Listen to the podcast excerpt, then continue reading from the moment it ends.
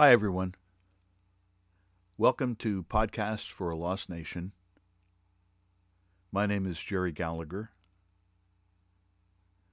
The name of this episode is Trump and Epstein, One Hell of a Connection. The date of this episode is Saturday, October 24th, 2020. I swear that I really didn't want to bring this up. It was too disgusting. It was too disturbing. It was just too much. I didn't want to discuss the depravity of the sitting President of the United States. Although I hate to bring this up, I have to. I was waiting for someone else to do it in the mainstream media, and inexplicably it never happened. I don't consider myself to be a representative of the mainstream media, but I consider myself to be re- a responsible person. Although this matter has been covered on some other backstream media outlets, the Trump Epstein connection has rarely seen the light of day in most media outlets. Why am I jumping into this cesspool? Well, mainly because I think someone fairly responsible needs to do it. Today I watched and was inspired by former President Barack Obama. He rocked it in Florida while stumping for his former vice president and close friend Joe Biden. It made me long for those bygone days when Barack and Joe were in the White House, and decency seemed to be something that was expected and delivered by the Obama administration. Friendship is something that is foreign to Donald Trump. Joe Biden has friends like Barack Obama. Donald Trump has friends like Jeffrey Epstein one of the most flagrantly perverted individuals who ever prowled Mar-a-Lago Resort and Palm Beach, Florida. Or at least Trump had been friends with Jeffrey Epstein about fi- for about 15 years during the 80s and 90s. Although you wouldn't know it from Trump's recent comments when asked about Jeffrey Epstein. I'm not a fan, that I can tell you, was Donald Trump's reaction to his former friend when asked about Jeffrey Epstein recently. I can't blame Mr. Trump for running away from discussing his friendship with Jeffrey Epstein back in the day. One clue as to how Donald Trump really was connected for years to the convicted serial pedophile, Jeffrey Epstein, was how Trump reacted when a New York Post reporter asked him about Ghislaine Maxwell at a recent White House coronavirus briefing. Maxwell was Epstein's former girlfriend and alleged pimp for underage girls. Maxwell had recently been arrested in New Hampshire, where she had dropped out of sight following Jeffrey Epstein's arrest on sex trafficking charges and the extremely mysterious supposed Epstein suicide in his holding cell in a federal prison in New York City. When asked when asked about Maxwell's arrest, President Trump said the following I haven't really been following it too much, Trump said, adding, I just wish her well, frankly. Certainly, this was an extremely odd comment for the president, who still leads lock her up chants during his super spreader rallies when he mentions Hillary Clinton's name. He also has nothing good or encouraging to say about Nancy Pelosi, Governor Whitmer, or almost any other woman outside of his family. So why in the hell is he wishing an arrested and accused pimp for underage girls well? Although Trump's recent story is that he hardly knew Ghislaine Maxwell, Donald Trump knew her very well. There are pictures of Maxwell and Trump together all over the internet. The pictures almost make it look as though Maxwell was Trump's former girlfriend rather than Epstein's. Following her arrest, Ghislaine Maxwell pleaded not guilty to charges of perjury, enticement of minors, and sex trafficking of children. There are also other connections and coincidences between Trump and Epstein and Maxwell. Both Trump and Epstein were combination New Yorkers and Palm Beachers. Both were rich and had connections in high places. Allegedly, Trump was introduced to Jeffrey Epstein through Ghislaine Maxwell. Ken Starr and Alan Dershowitz represented both Jeffrey Epstein during his countless charges of sex trafficking of underage girls and later on Donald Trump during his sham impeachment trial in the Senate. Although Trump initially claimed that Epstein was never a member of Trump's Mar-a-Lago club, club records proved that Epstein was a dues-paying member of the Mar-a-Lago club for several years. Reportedly, Epstein introduced Donald to Melania. I'd like to know a little bit more about that particular story. Trump's name and phone number was found in Epstein's book of contacts. Trump's name was also on Epstein's private plane flight logs dating back to 1997. Certainly, Trump has completely changed his tune about Epstein, as evidenced by a 2002 New York Magazine interview in which Trump said the following about Jeffrey Epstein Terrific guy. He's a lot of fun to be with. It is even said that he likes beautiful women as much as I do, and many of them are on the younger side. No doubt about it. Jeffrey enjoys his social life. Yes, a lot of them were on the younger side, the jailbait side, the pedophile side. Trump would like us to believe that he knew nothing about Jeffrey Epstein's sexual massage encounters with countless underage girls. Considering that these two men were close friends for over 15 years, that is just not believable. It strains credibility to think that while Epstein was paying underage girls for massages daily for years, that it would escape the knowledge of his running buddy, Donald Trump. Just the fact that these two men were close friends for a long time is disturbing enough. Could it be possible that it was even worse than that? Yes, it could. When I was reading Ronan Farrow's book, Catch and Kill, I came across a story that completely blew my mind when I read it. It concerned a woman who initiated two lawsuits in 2016 against Donald Trump. The woman claimed that in 1994, when she was 13 years old, she attended a party at Jeffrey Epstein's home where she was tied to a bed and raped by Donald Trump.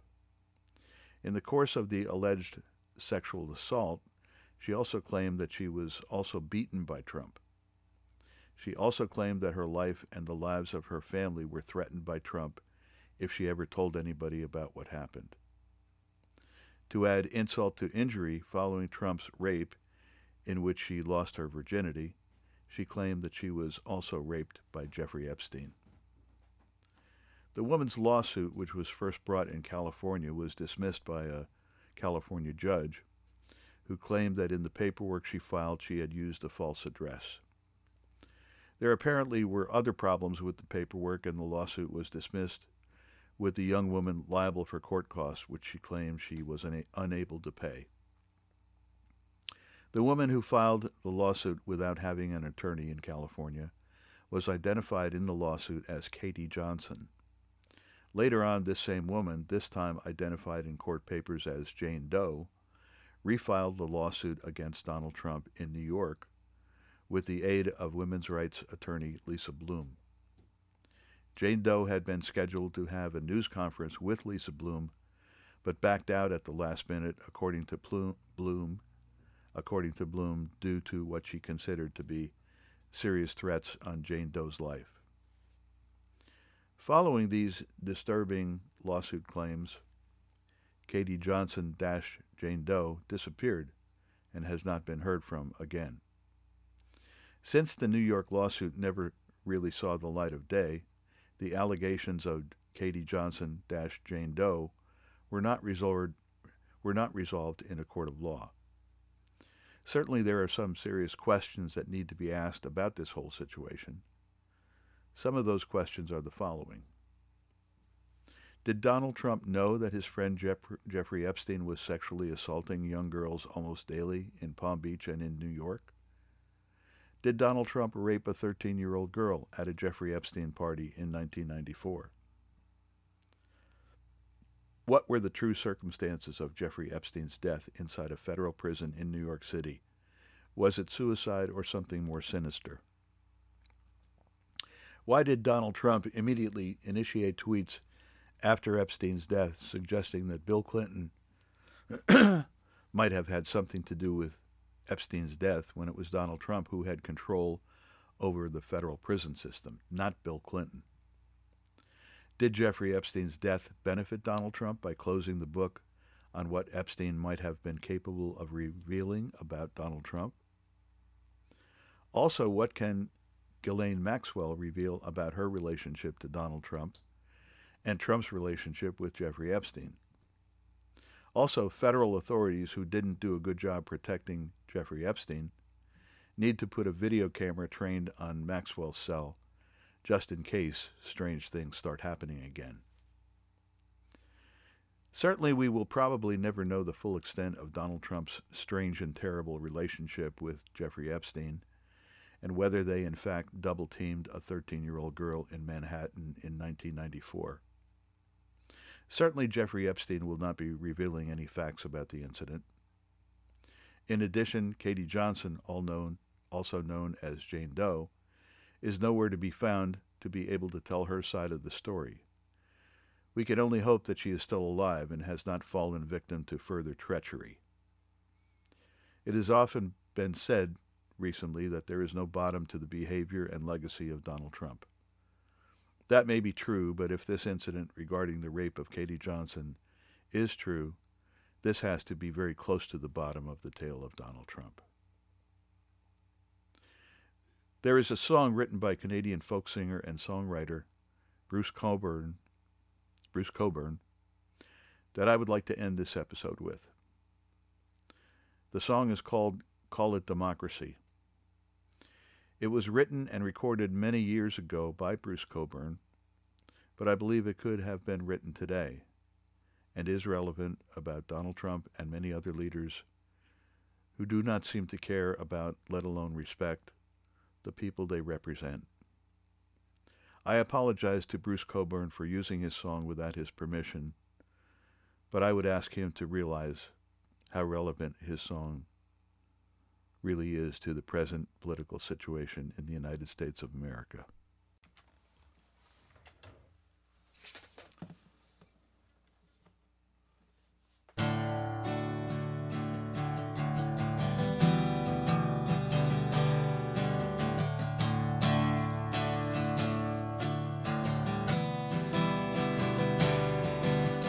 Added with power, here they come International loan sharks backed by the guns of market hungry military profiteers. His word is a swamp, his brow is smeared with the blood of the poor.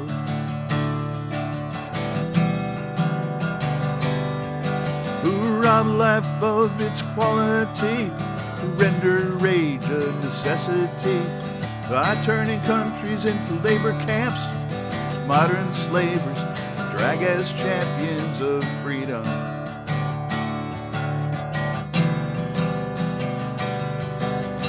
Sinister, cynical instrument that makes life gun into a sacrament. The only response of the deification of tyranny by so-called developed nations, idolatry of ideology. North, South, east, west. Kill the best, buy the rest. Just spend a buck make a buck. You don't really give a flying fuck about the people in misery.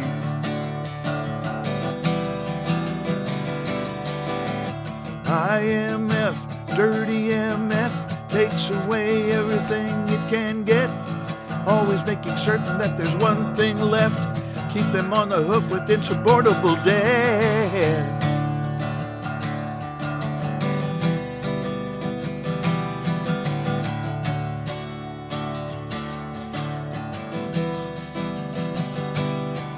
See the paid off local bottom feeders passing themselves off as leaders.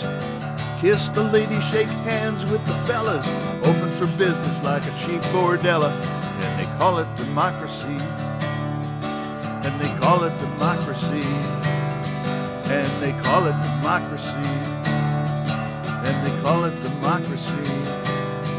See the loaded eyes of the children too, trying to make the best of it the way kids do. One day you're gonna rise from your habitual feast, find yourself staring down the throat of the beast they call the revolution.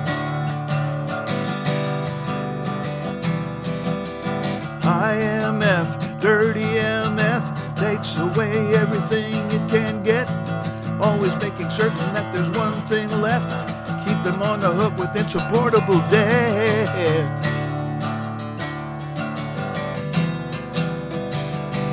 And they call it democracy. Yeah, they call it democracy. And they call it democracy. And they call it democracy.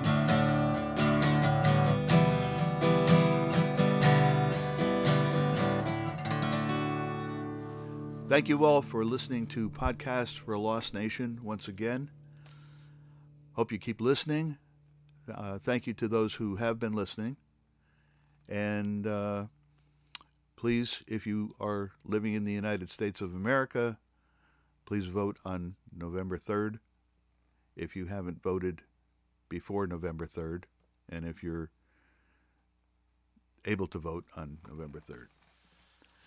Also, want to just say, uh, want to invite everyone to check out Letters to a Lost Nation, the Letters to a Lost Nation blog.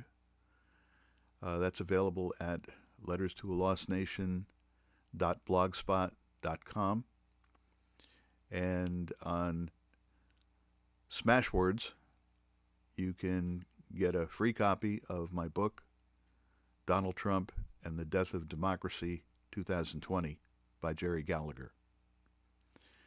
Thank you all once again for listening to Podcast for a Lost Nation. Hope you come back soon. Thank you. And don't forget to vote on November 3rd if you're living in the United States of America. Thank you all for listening.